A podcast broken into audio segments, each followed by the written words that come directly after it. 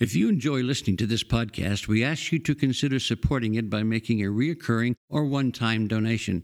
Visit Mayflower's website at www.mayflowerucc.org and click on the Donate Now button. Donations made to Mayflower's Radio Fund are tax deductible and go toward keeping this podcast available. Thank you for your support.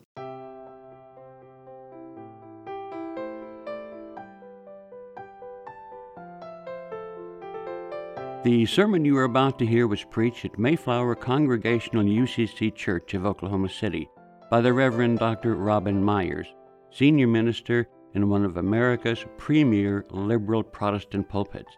At Mayflower, we are an open and affirming peace and justice church where we believe that religion should be biblically responsible, intellectually honest, emotionally satisfying, and socially significant. We go now to the pulpit of Mayflower UCC Church of Oklahoma City and to the preaching and teaching of Dr. Robin Meyers. Scripture lesson comes from Luke's Gospel, the fourth chapter, verses 21 to 30. Then he began to say to them, Today this scripture has been fulfilled in your hearing. All spoke well of him and were amazed at the gracious words that came from his mouth. They said, Is this not Joseph's son? He said to them, Doubtless you will quote to me this proverb Doctor, cure yourself. And you will say, Do here also in your hometown the things that we have heard you did at Capernaum. And he said, Truly I tell you, no prophet's accepted in the prophet's hometown.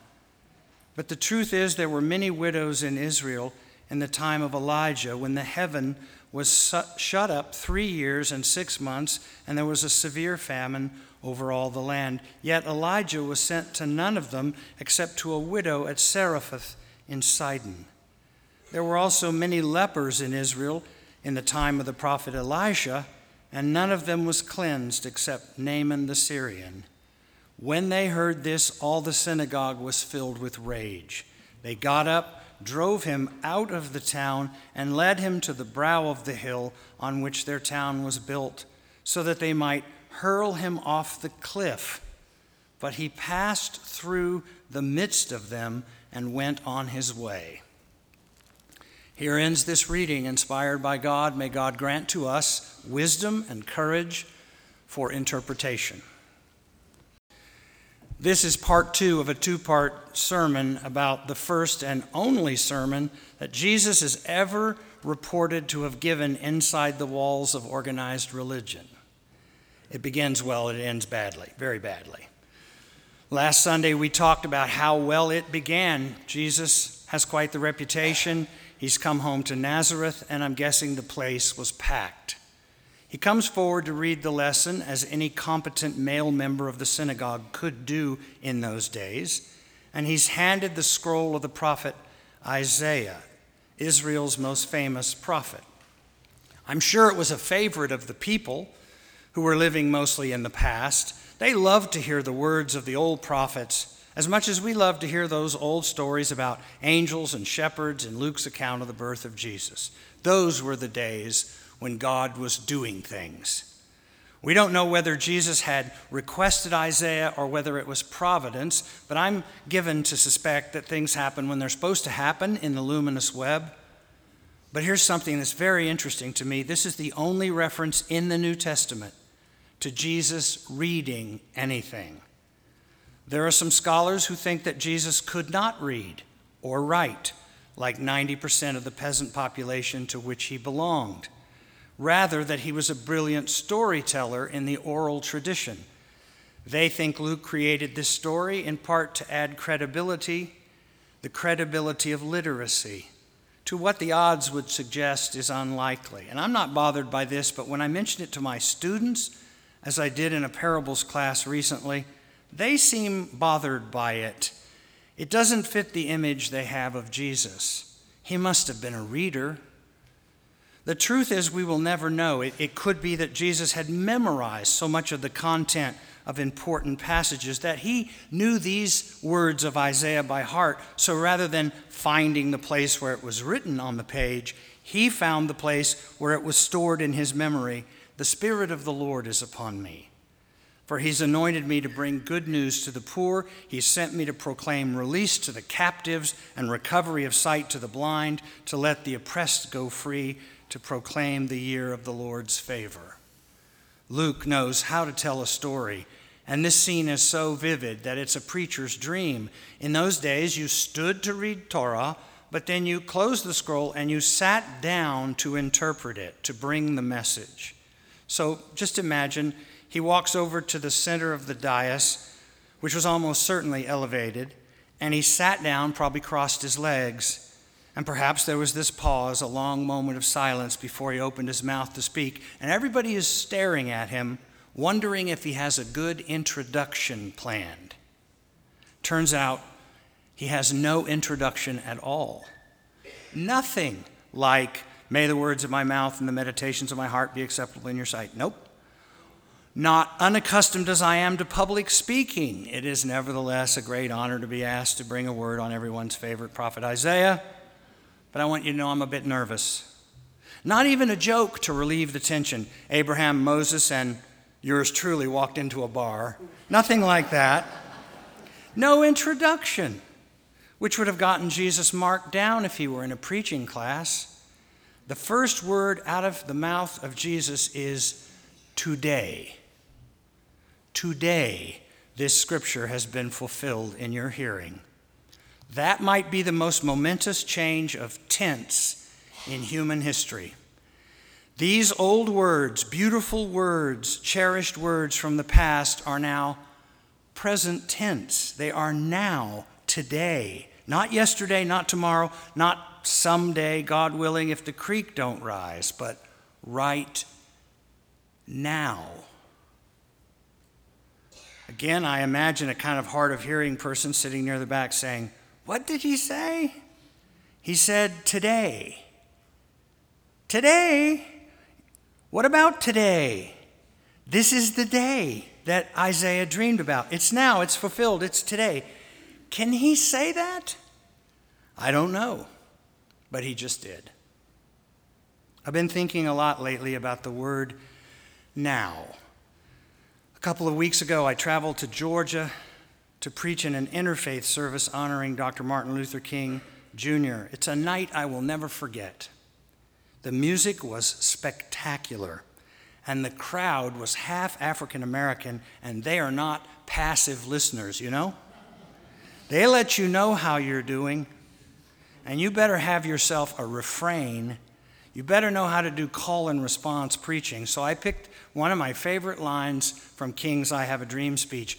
You may remember it early in that remarkable moment on the steps of the Lincoln Memorial. King says, We have come to this hallowed spot to remind America of the fierce urgency of now.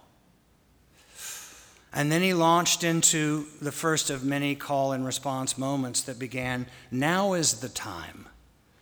So I built the whole sermon around the idea that we live in a similar moment where now is again fiercely urgent. Racism, homophobia, xenophobia, sexism, even fascism is rising all around us. And I said, You should see us now, Dr. King. We need you now, gathered in this hallowed spot to remind America of the fierce urgency of now. We can't just reminisce about the good old days. We can't just dream of better days. Sometimes the word now is the right word, even though it's a dangerous word. Because if Jesus had only said someday or by and by or in the fullness of time, the people that he was about to give marching orders to would have found it all, I don't know, lovely. Lovely. We all know that church is supposed to be lovely. In my early days at Mayflower, I used to hear people say this to me usually after a sermon, they would say, Robin, I don't know, the church should be lovely. The decor, the music, the flowers, the, the preaching, particularly, should be lovely. King always heard people advise him to go slow, not to do things now, but he was determined to live in nowness. He said that he had never engaged in a direct action that was well timed. And the word wait, he said, it rings in the ears of the disenfranchised with piercing familiarity. The oppressed can wait no longer, he said, because justice delayed is justice denied. Now is the time. Today, as Jesus put it, today, God's promises are being fulfilled. If we miss the urgency of today, of now, we're destined to join the ranks of the unready, trying to get to the unprepared and make them do the unnecessary. How quickly now turns dangerous. Well, just read the rest of the story and you will know. After all spoke well of him and were amazed at the gracious words that came from his mouth, saying, Is this not Joseph's son? He does something very strange. He preemptively insults them. Doubtless, you will quote to me this proverb, Doctor, cure yourself, and you will say, Do here also in your hometown the things that we've heard you did at Capernaum. And he says, Truly, I tell you, no prophet's accepted in his hometown. Doubtless, you will quote to me the proverb. Well, they haven't actually quoted it yet. And as for doing here also in your hometown the things we heard you did at Capernaum, well, they haven't said that yet. That's what I mean by preemptive insult, which makes me wonder if Jesus had not already been hearing these things and just wanted to put them on notice that he knows what they're thinking, he knows what they're about to say, because he's already heard it. As for a prophet not being accepted in the prophet's hometown, I can certainly sympathize with the hazards of preaching in one's hometown for a long time. That's where people know you not as a celebrity, but as a real flawed human being. There really is something to the phrase familiarity breeds contempt. When I was in seminary, I was invited back to preach in my home church, Plymouth Congregational Church in Wichita, and I was not prepared. I was not prepared for the difficulty of preaching in front of people who saw me grow up. I was the kid who folded the bulletin into a paper airplane and launched it from the balcony during one of my father's sermons. I stood up to preach. I looked out, and there's an old girlfriend from high school. I suddenly wondered, oh, wonder what she might tell people she knows about me. Or maybe it was just being in the place where your parents are. That's icky. And your siblings, or maybe your best friends from high school you used to raise hell with on summer nights. They're up in the balcony grinning at you, saying, Seriously, you're becoming a man of God? when I get invited to travel and speak in other churches, that's way easier. It's way easier to be accepted as a prophetic voice when you're on the road. Around here, people know I drive a Tesla and I play golf. What kind of prophet does that? But when I'm in Georgia, I got introduced as a malfunctioning Okie, which is a high compliment. That is someone who says things nobody's supposed to say around here and now has a sidekick in the pulpit who is even worse. This is why it's so important to have a partner in life. Colin for Lori and Sean for me. Someone who really knows us. God has given me Sean in case I forget, even momentarily, that I'm no big deal. she tells me this with, you know, frequent and therapeutic regularity. She just says, Robin, you're no big deal. Now, I guess this would be a good time to state the obvious. I'm, I'm not comparing myself to Jesus, that'd be a whole different problem. What I am saying is that there is difficulty in trying to say hard things to people who really know you. First of all, for starters, because the truth itself is often fierce and painful.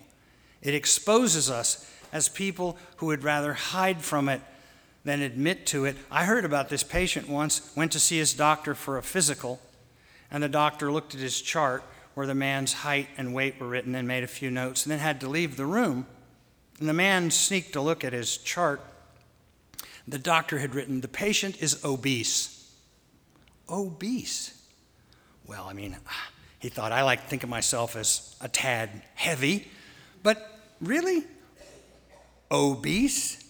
So, does he like to have to write that down on the chart? Yes. Perhaps Jesus is looking out at the faces of people he knows are not taking him all that seriously, so he writes a hard word on their chart. A history lesson.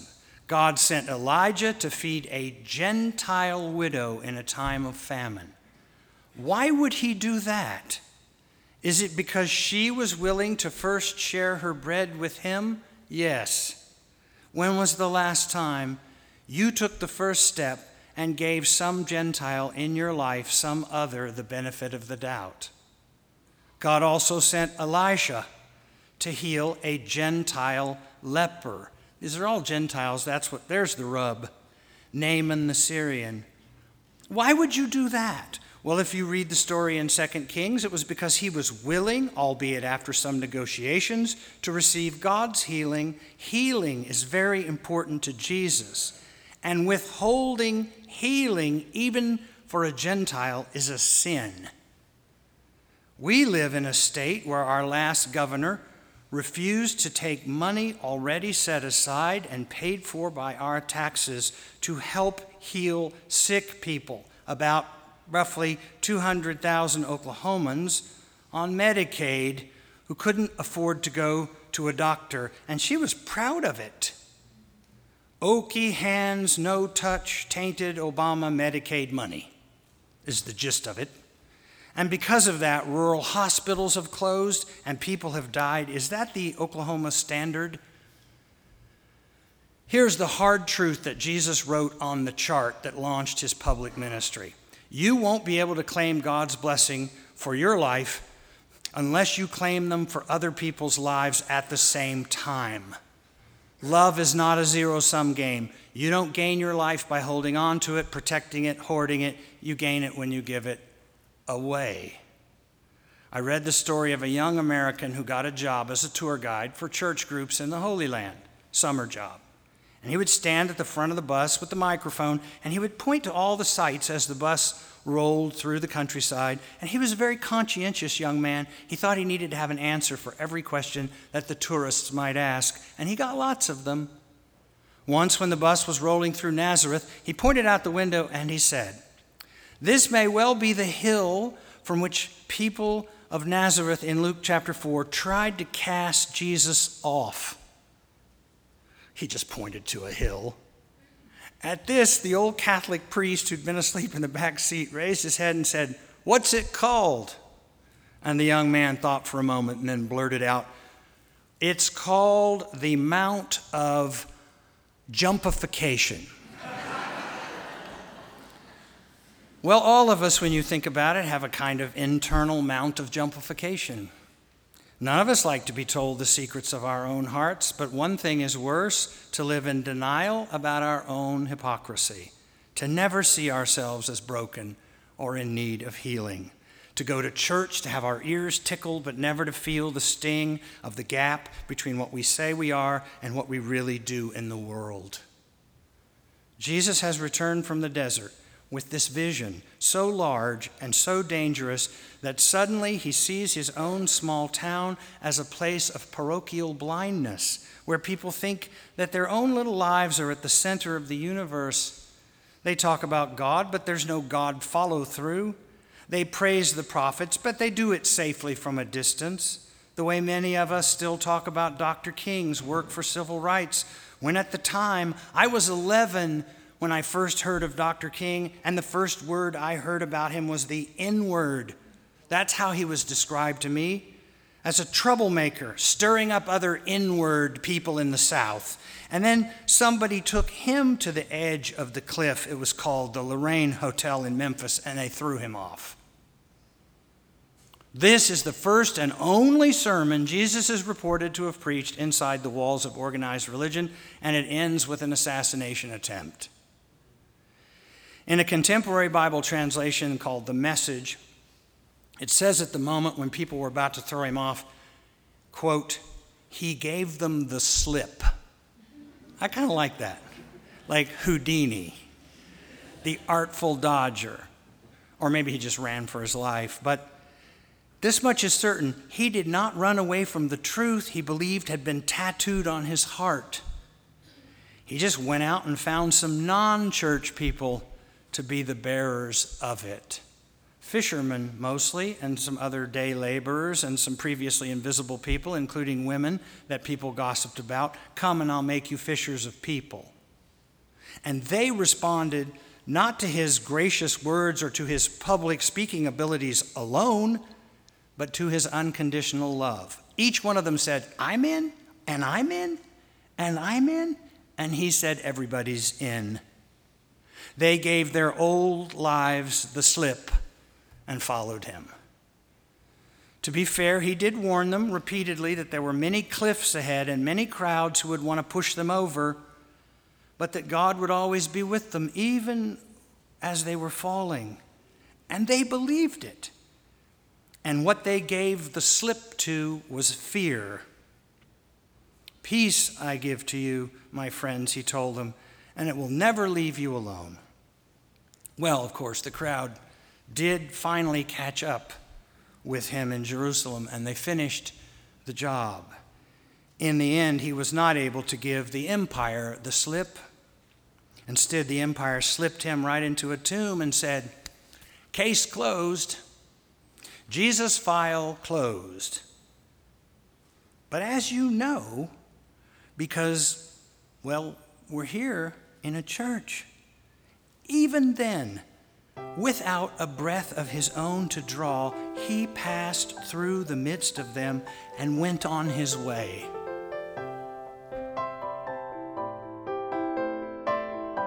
You've been listening to the preaching and teaching of Dr. Robin Meyers, Senior Minister of Mayflower Congregational UCC Church of Oklahoma City. More information about the church can be found at mayflowerucc.org or by visiting Mayflower's Facebook page. Worship services every Sunday are at 9 a.m. and 11 a.m., with adult education classes at 10 a.m and a full church school for all ages is available during the second service. Mayflower is located on Northwest 63rd Street, a block west of Portland. Thank you for listening.